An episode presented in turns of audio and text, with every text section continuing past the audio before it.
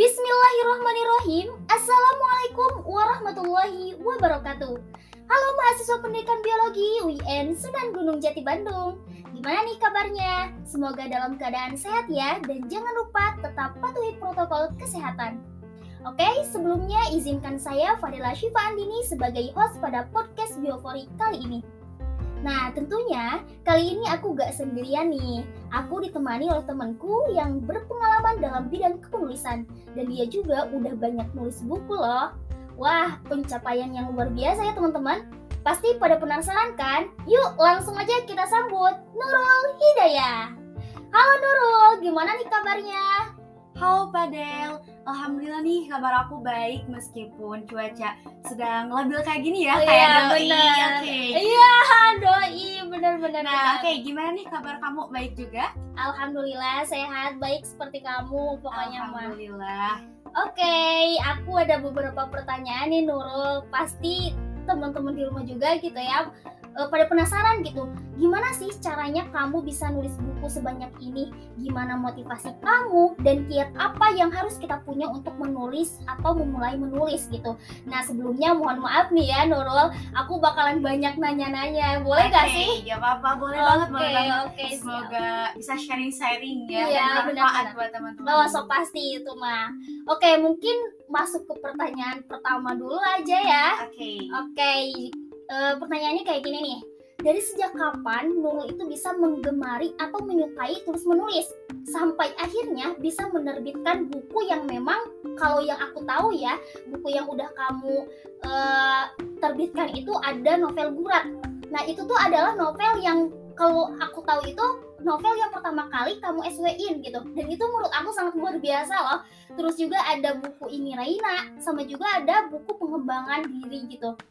Nah, eh, menurut kamu gimana sih kamu bisa menggemarinya? Kemudian apa sih isi dari setiap novel yang kamu buat itu? Oke. Oke, sebelumnya aku jujur sih malu banget ini sharing diundang sama Ya ampun. pengembangan intelektual buat ngisi podcast kali ini. Karena aku juga belum seberapa gitu dibandingkan penulis-penulis yang lain di luar sana. Tapi semoga aja apa yang aku sampaikan bisa memotivasi teman-teman yang lain Iya. biar menjadi penulis-penulis hebat lebih aku gitu. Amin. Oke, amin. pertama sih aku gemar nulis itu awalnya masih dari semenjak SMP. Itu awalnya karena aku sering baca Wattpad. Tahu kan Wattpad? Oh iya, tahu tahu. Oke, iya. nah itu itu dia aplikasi baca online tuh yang gratis. Nah banyak banget novel dari sana dan dari sana aku termotivasi buat bisa gak sih aku bisa kayak mereka kayak mereka bisa menerbitkan buku, bisa punya karya. Nah dari SMP itu udah gemar banget baca Wattpad sampai semenjak SMA dan sekarang pas awal-awal masuk kuliah buat apa ya kegemaran sama dunia tulis menulis itu semakin meningkat gitu dan alhamdulillah bisa itu tadi menerbitkan buku pertama itu judulnya Gurat Iya betul dan betul. yang lucunya itu dari buku Gurat ini pertama apa ya muncul ide judul buat judul Gurat itu ketika aku praktikum apa ya geologi invertebrata atau Oh, apa iya. gitu yang Wah. tentang Gurat sisi Oh nah yang iya itu ikan. iya nah Masya Allah. Iya, nah, dari praktikum sana eh, apa ya aku kayak sharing-sharing gitu sama teman eh, sama-sama anak biologi. Iya. Dari sana eh, coba-coba iseng gitu. Ya udah gurat aja apa ya filosofinya gitu. Aku bikin judul gurat. Nah dari sanalah buku pertama aku terbit dan isinya itu novel gurat itu tentang apa ya eh, remaja aja lah fiksi remaja Hmm. kehidupan remaja gitu kayak persahabatan sama complicated di hubungan-hubungan pertemanan dan pacaran gitu. Oh, ya. mantap banget. Nah, kalau yang kedua itu yang ini Reina itu lebih ke aku spoiler di sini, tapi jangan lupa buat beli. Oh iya iya masih masih jangan lupa ya Oke. guys teman-teman buat Aku beli gak nih. apa-apa lah buat teman-teman biologi nih. Aku spesial spoiler di sini. Wih. Kalau yang ini Reina itu lebih ke apa ya? Nerangin eh, menjelaskan tentang anak perempuan dia itu kayak introvert gitu. Hmm. Banyak kan ada kalau anak-anak introvert yang kita tahu kayak ansos gitu antisosial Oh, padahal iya, sebenarnya enggak. Nah, kalau yang ini Reina tentang ke lebih ke anak introvert. Nah, kalau yang ini yang buku ketiga itu yang tentang lebih ke self improvement tentang pengembangan diri. Awalnya eh, aku bisa yang pengembangan diri ini aku termotivasi dari curhatan teman-teman. Jadi ini gabungan dari curhatan anak-anak kuliahan sama oh, iya, iya. eh, di lingkungan. Nah ini relate banget gitu buat yang suka posting-posting quotes-quotes gitu. Hmm. Nah di buku ini cocok banget deh. Kalian jangan lupa eh, apa ya? Mampir ke IG aku di sana ada link Shopee-nya boleh ya. Iya, iya, betul Gak aku ikut promosi di sini. Iya, gak apa-apa pastinya gak apa-apa, Oke. apa. Kayaknya bestie-bestie gitu ya Ah, yang sering curhat. Wah, sekali sih kalau menurut aku. Aku juga pernah dengar gitu ya. Kamu itu banyak sekali gitu ya karyanya seperti puisi juga gitu, sering. Nah, terus juga kamu itu sering posting-posting gitu di WA, di snap WA kayak gitu. Nah, menurut aku ini sangat menarik sekali bagi kita yang hanya bisa posting caption di story WA saja gitu kan tapi Nurul itu bisa begitu eh, di tengah kesibukan waktunya untuk menyempatkan untuk menulis nih. Nah, gimana sih perjalanan awalnya memulai merangkai setiap kata kalimat hingga menjadi buku itu sendiri gitu Nurul? Waduh, ini kayaknya tukang pentingin story WA ya. Iya, bener banget itu suka dilihatin nih Nurul. Oh, Nurul lagi ini nih, lagi caption-caption gitu kan Aduh, ya. malu. Iya. Nah, kalau puisi sendiri, kalau di ke buku aku belum sih belum beranjak buat nerbitin kayak antologi puisi eh, apa oh, ya iya ya. eh, sendiri gitu solo. Kalau puisi sendiri lebih ke kayak rame-rame sih kan suka ada apa ya event-event kayak puisi gitu. Hmm. Nah dari sana kalau puisi aku mulai tertarik sama dunia puisi. Palingan kalau puisi di website aja.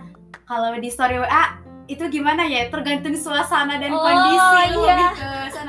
Makanya kadang mood ya. iya kadang malu juga sih kalau di story WA kayak gitu suka disebut anak indie atau anak senja Oh. tapi nggak kayak gitu sebenarnya. Iya, tapi berkarya juga Nah, sebenarnya itu Iya. tuh. Iya, kayak gitu sih. suka spontan aja sih suasana kayak gini mungkin padahal juga kalau misalnya lagi galau langsung nih eh, apa ya kayak puitis-puitis gitu pernah kan pasti? Pernah sih cuma ya jarang banget gitu kan kayak kamu yang sering gitu kan yang berarti sering aduh, galau ini nih kayaknya. Aku sering galau. Tapi itu pastilah tergantung mood lah ya Iya. kayak gitu kan oke eh, kita lanjut nih ke pertanyaan selanjutnya ya. Nah menulis satu buku itu gak sekedar typing chat gitu kan kayak ke doi ya. Bener banget. Tetapi tadi juga kan perlu eh, perlu juga gitu ya memikirkan konsep atau ide yang akan dituangkan. Perlu juga daya ima- imajinasi gitu kan.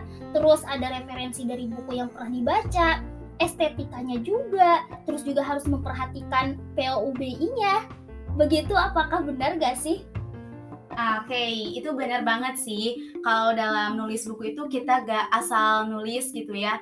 Eh, harus banyak referensi juga sama kayak kalau Teh Padel ngerjain tugas-tugas kuliah kan harus banyak referensi. benar Nah, situ juga harus ada referensinya. Yang paling utama yaitu tadi banyak apa ya baca-baca buku. Misalkan nih, eh, aku tertarik sama yang pengembangan diri. Jadi eh, akhir-akhir ini banyakin baca buku tentang self improvement. Hmm. Nah, biar tahu juga apa sih yang suka mereka tulis kayak gimana sih kalau mereka nulis itu bahasanya kayak gimana. Nah, tapi kalau di aku sendiri buat menerbitkan satu buku itu yang pertama eh, yang buku pertama ya yang gurat aku gak apa ya ada beberapa penulis yang sudah menulis kerangka kepenulisannya dari awal sampai ending gitu. Hmm. Tapi kalau aku gak terpatok ke sana. Kalau nulis itu kayak langsung mikirin tema aja. Misal tema awal aku kayak pengen kehidupan anak kuliah nih. Nah, kayak Iya. aku observe aja dulu eh, mereka kayak gimana sih kehidupannya. Tapi aku tuh bukan tipe yang nulisnya itu harus misalnya part segini sampai segini kom- eh, apa ya kayak pengenalan dulu kayak yang part segini sampai segini eh, complicated baru ke masalah Nah, dan part segini sampai segini ending. Nah kalau aku itu kayak apa ya ketika nulis itu yang ngalir aja gitu. Hmm. Jadi gak ditentuin sampai bagian berapa sih eh, konflik ini berakhir, mulainya dari Iya. mana gitu. Soalnya kalau aku apa ya terpaku kayak gitu kadang suka apa ya stuck gitu. oh stuck Iya, ya pasti heeh. pasti yang Jadi gak lanjut-lanjut gitu. Atau udah ditentuin nih. Misalnya masalahnya mau kayak gini. eh, terus eh, endingnya mau kayak gini. Tapi ending tuh udah ditentuin. Cuma alur ceritanya kadang kan kita suka labil gitu ya. Jadi Hmm. suka merubah-rubah. Awalnya ditentuin di kerangka awal udah kayak gini. Tapi pas ketika ngetik, pas ketika nulis kok gak sesuai sama alur awal sih ah nah iya itu kan benar-benar jadi gak jadi lagi iya nah, benar nah, benar aku itu bukan tipe yang kayak gitu jadi kalau pas ada ide langsung aja nulis soalnya kalau kayak gitu suka apa ya kalau bahasa Sundanya istilahnya nerolong gitu Wah, lah nolong. Kayak gitu. iya iya benar benar benar tasik banget gak sih ada jadi malu gak apa-apa ya nah itu jadi yang pertama itu lalu yang kedua di PUEB-nya kalau sekarang kan di buku-buku yang sekarang kayak lebih bebas gitu bahasanya. Banyak bahasa gaulnya iya gak sih? Iya benar. Nah di novel-novel gitu apalagi kayak yang sekarang kan ada yang AU gitu atau eh, gimana ya novelnya itu beda-beda banget tuh genrenya tuh. Iya iya iya. Nah itu kalau sekarang ke gaya bahasa itu udah bebas banget kita di kayak gimana terserah kita. Tapi kalau yang di PUEB itu lebih ke ejaannya. Hmm. kayak di penggunaan titik komanya, tanda seru atau tanda kutip. Nah, pasti lebih ke sana kalau di PUEB. Kalau dari aspek bahasanya sendiri itu udah bebas. Malahan di self improvement sendiri di genre pengembangan diri itu gimana ya? Kayak relate-nya itu benar-benar. Kadang ada yang juga campuran gak hanya bahasa Indonesia. Kayak gitu sih kalau dari aku. Oke oke. Nah kalau begitu gitu ya, eh, dari pengalaman Nurul sendiri apa saja sih yang seharusnya kita dahulukan gitu ya untuk memulai menulis? Mungkin teman-teman pendengar juga pasti penasaran gitu ya, sekaligus bingung. Kadang dari aku sendiri gitu ya, udah pernah ngetik panjang-panjang nih ceritanya gitu kan, tapi dihapus lagi, ngetik hapus lagi. Nah akhirnya gak jadi-jadi gitu. Nah kalau Nurul sendiri untuk menginisiasi kayak gitu tuh kayak gimana gitu? Oke, itu nyambung ya kayak Iya kayak yang tadi, ya. iya benar. yang nulis gak jadi-jadi, nulis Heeh. gak jadi-jadi. Kalau yang pertama buat bisa agar kita bisa apa ya? Bisa nulis gitu lah ya. Yang pertama niat sih harus dikeluarin dulu. Iya benar sih. Ya. Niat target juga. Nah, iya benar. Yang pertama harus ada niat dulu dan ada motivasi kuat. Iya. Apa sih yang bisa apa ya yang maju kita buat bisa nerbitin buku atau bis- bisa punya karya gitu. Kalau dari aku itu yang pertama niat. Nah, yang kedua kita itu tertarik sama eh, apa ya genre yang seperti apa. Hmm. Misalnya Teh Padel suka sama yang kayak kan suka drakor tuh. Ya, Ya. tahu? Iya, suka lihat sih. Oh Dan iya. iya. suka drakor tuh. Bisa tuh terinspirasi dari sana pengen kan imajinasinya suka tinggi tuh kita Iya, kan. halu. Nah, itu dia. Itu halu itu jadi apa ya? Modal kuat buat kita bisa nulis novel Oh loh. iya, kalau bisa berkarya juga halu. bener banget. Nah, itu karena halu aku tinggi. Jadi oh, iya. eh, coba tuangin eh, alhamdulillahnya gitu bisa jadi sebuah buku itu tadi yang pertama niat lalu yang kedua motivasi kuat buat bisa eh, apa nulis buku itu apa dan ketiga yang harus kita tentuin itu kita minatnya sama genre yang seperti apa Hmm, iya. kita minatnya sama genre yang seperti apa dan tema tema kita harus tentuin dulu misalnya temanya itu kayak tentang persahabatan tadi atau tentang apa perang-perang gitulah kalau yang fantasi Iya, iya. nah kayak gitu tema lalu tadi target Target ya. ya, iya. target kita misalnya mau beres sampai berapa bulan misalnya enam bulan nih kalau aku kadang sesuai target kadang enggak itu udah biasa lah Nah, ya iya, pastilah mahasiswa gitu loh. Iya, benar, suka keluar target. Tapi kalau motivasi kitanya kuat, itu bisa terpacu banget sih buat selesai dari target. Nah, terus dari itu, setelah itu alur. Alur cerita, kita harus benar-benar tahu alur cerita itu kita itu yang akan tulis dari mana gitu. Oke. Jadi itu dia. Yang penting niat sih modal Niat. awal. Iya, pasti pasti. Nah, tadi kan ada genre-genre gitu kan dijelasin. Nah, jadi Nurul sendiri sukanya genre apa sih sebenarnya? Kalau aku dari novel sendiri sukanya kayak eh, fiksi remaja. Oh Hmm, iya. soalnya tadi kan berawal dari Wattpad Iya, gitu kan. itu. Aduh, Oke. iya. Gara-gara banyak halu. Jadi aku itu paling suka novel yang genre fiksi remaja. Kalau di pengembangan diri itu eh, ada yang romance. Oh, romance ada juga romance-nya. suka. Ya, tapi pilih-pilih sih kalau romance. Oh iya, nggak nggak- nggak sesuai sama pengalaman, nggak tahu gimana itu. Ada, ada sih, ada beberapa kalau nulis buku lebih enak itu yang sesuai Pengalaman, pengalaman, biar ngalir juga iya. idenya, ya. Biar gak salah data juga sih karena apa ya kalau aneh banget gitu gak relate ya aneh juga ketulisannya Iya, gitu, gak bener, bisa bener diterima oleh masyarakat itu Oke, next question ya.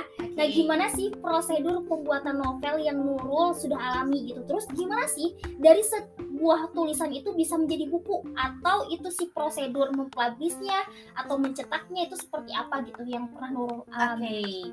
kalau dari prosedur pembuatan novel sendiri ya, yang aku alami gitu sampai bisa jadi sebuah buku, yaitu tadi yang pertama kita harus siapin apa ya, ngetik dulu alur cerita sampai cerita itu beres, mulai dari sinopsisnya, lalu dari kata pengantar, daftar isi, isi naskahnya, sampai ke apa ya bagian data, jadi gitu data kita dan juga ke blurb buat bagian belakang novel. Oh, nah itu dia.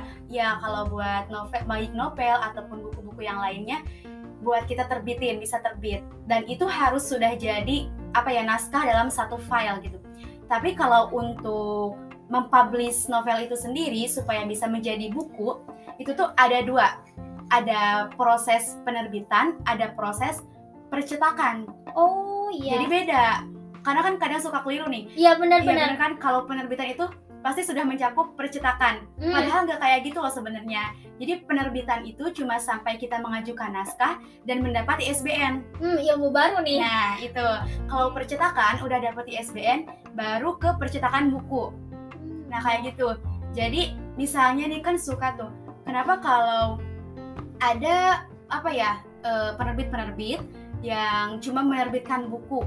Nah misalnya nggak dicetak. Nah itu karena hanya menerbitkan. Tapi kalau mencetak buku yaitu sampai buku hard file-nya. Oh iya. Nah, jadi itu kita kan tahu dong eh, apa ya kalau menerbitkan buku itu ada yang gratis, ada yang berbayar. Nah, ya kalau yang murah itu sampai ke penerbitan karena cuma bayar buat pengajuan ISBN biar buku kita tuh da- ada datanya gitu di Perpusnas. Oh. Nah, Ya kayak gitu. Kalau percetakan itu mahal banget karena kita kan pengen nyetak buku, pengen jadi ada bentuk fisiknya Iya, gitu. Nah itu bisa sampai ke berjuta-juta atau dari sekia- sekitaran 400 ribu juga ada. Tapi buku fisik yang kita dapat itu kadang kita dapat satu dua kayak gitu, kayak gitu Oh, sih. Kayak gitu. Kalau Iya. dari prosedurnya sendiri.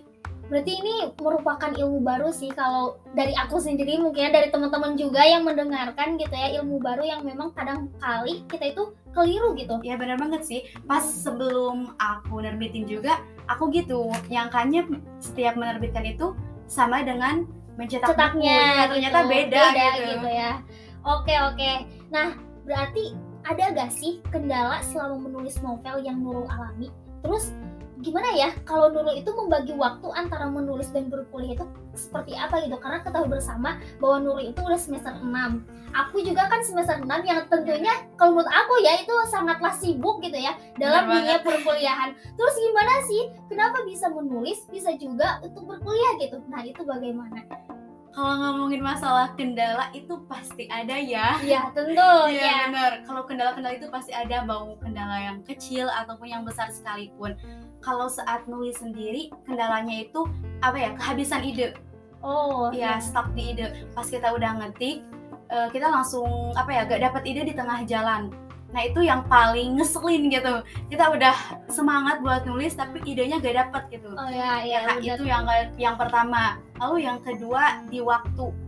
Hmm. ya kadang kalau buat nulis sendiri aku tuh ada waktu-waktu tertentu gitu Oh jadi ini Iya. eh, mengacu ke pertanyaan selanjutnya gak sih? ya ada di waktu-waktu tertentu sama mood itu Ah, itu penting banget sih Penting apalagi kita perempuan ya nah sih? iya bener Moodnya itu kadang labil Mood gitu kan. labil banget asli nah itu tadinya tuh ke aku sebagai mahasiswa ya kadang kalau nulis itu kalau udah apa ya udah butek gitu intinya Hmm. Eh, udah gak ada mood buat nugas atau buat itu terus dapat nih ada lihat temen curhat nah langsung dari itu tuh kalau udah ada ide aku tuh kadang langsung ambil laptop langsung ngetik Hmm, ya Eh, ampun, gak gabut soalnya- banget Anda ya. soalnya kalau kayak gitu suka lupa lagi nanti beda lagi pas ditulis itu Oh, pernah kan kita Iya biasanya benar. di WC nih jol aja kita itu apa ya ada kata-kata puas terpikirkan gitu Widih. pas keluar lupa lagi kan suka kayak Iya, gitu benar-benar. nah kalau kayak gitu aku suka langsung aja sih atau diketik di handphone gitu nanti dipindahin kayak gitu. Dan cara membagi waktunya itu gak ada pembagian waktu khusus sih. Lebih ke paling tiap malam dari jam 9 sampai jam 10 11-an itu waktu wajib gitu buat apa ya buat buka laptop buat ngelanjutin tulisan. Itu sih kalau kalau di malam-malam itu enak banget gitu. Ya suasananya sepi, Sepi, ya gak ada iya. gangguan-gangguan. Dan biasanya suka lebih-lebih puitis gitu. Iya bener. Eh, Suasananya tuh Nah, bener. ya? Kayak menaikkan mood banget gak sih? benar-benar Iya iya. Harus sepi sih intinya. Hmm oke oke. Mungkin ini pertanyaan terakhir ya. Waduh masih ada nih. Iya masih ada. Gak apa-apa. Satu lagi nih ya Nurul. Jadi kalau kamu lagi nulis novel eh Kayak kalau lagi nulis novel tuh boleh dong spoiler tentang apa nih untuk novel yang selanjutnya gitu. Jadi eh, biar perdana gitu hanya di podcast HMPB doang gitu yang dikasih tahu bahwa kamu teh lagi nulis novel gitu. Dan spoiler bagaimana sih si novel yang akan kamu terbitin nanti gitu. Waduh harus nih spoiler di sini. Ya harus harus Ada- ya. Ada tamu yang sangat luar biasa pokoknya. Eh, aku gak apa ya gak target sih misalnya udah beres buku ini langsung nulis lagi buat nerbitin lagi karena gak apa ya karena tadi itu dia aku tuh suka beda-beda gitu kadang dua bulan kadang enam bulan Ya. dan yang paling susahnya itu bukan di nulisnya tapi di menerbitkannya Menerbitkan. ya karena misalnya kita udah punya naskah pas mau penerbitan kan kita suka yang gratis-gratis lah pengen ya, yang gratis pasti gitu pasti apalagi mahasiswa Nah, ya, iya benar itu karena kalau buat nerbitin sendiri pakai uang ya gak ada lah gitu ya. Iya. Kita kalau ada yang gratis kenapa harus cari yang bayar, Bayar, sih? Nah, benar. itu. Eh, buat yang sekarang doain aja ya di 2022 semoga ada anak baru dari aku. amin amin Bukan novel tapi lebih ke pengembangan diri. Iya. Semoga aja di aja gitu biar amin Allahumma amin doain aja biar nanti bisa launching di pengembangan intelektual Wih, mungkin asik. besok ya gak sih aduh doain aja semoga launching tahun 2022 ini. Amin Allahumma amin. Oke oke, makasih Nurul udah jawab semua pertanyaan yang udah aku Sama-sama. tanyain ke kamu. Gak kerasa juga nih kita udah ngobrol banyak gitu ya seputar kepenulisan baik itu novel, buku, bahkan puisi, bahkan juga di snap WA pun gitu ya quotes-quotes kayak gitu. Dan gak kerasa juga pertanyaan aku itu udah habis nih. Mungkin segini dulu untuk sharing seputar kepenulisan kali ini. Makasih banyak ya Nurul. Sama-sama Teh Fadel, semoga bisa memotivasi teman-teman yang lainnya buat bisa menjadi penulis-penulis hebat. Semoga amin. halu-halunya itu bisa menjadi sebuah karya karya. Nah, betul banget. Nah itu ya teman-teman nih bagi teman-teman jangan lupa ya untuk dengerin podcastnya di Spotify dan YouTube HMPB kesayangan kalian ya. Dan bagi kalian yang punya kritik dan saran boleh langsung nih kirim di kolom komentar ya. See you on next podcast. Akhir kata wassalamualaikum warahmatullahi wabarakatuh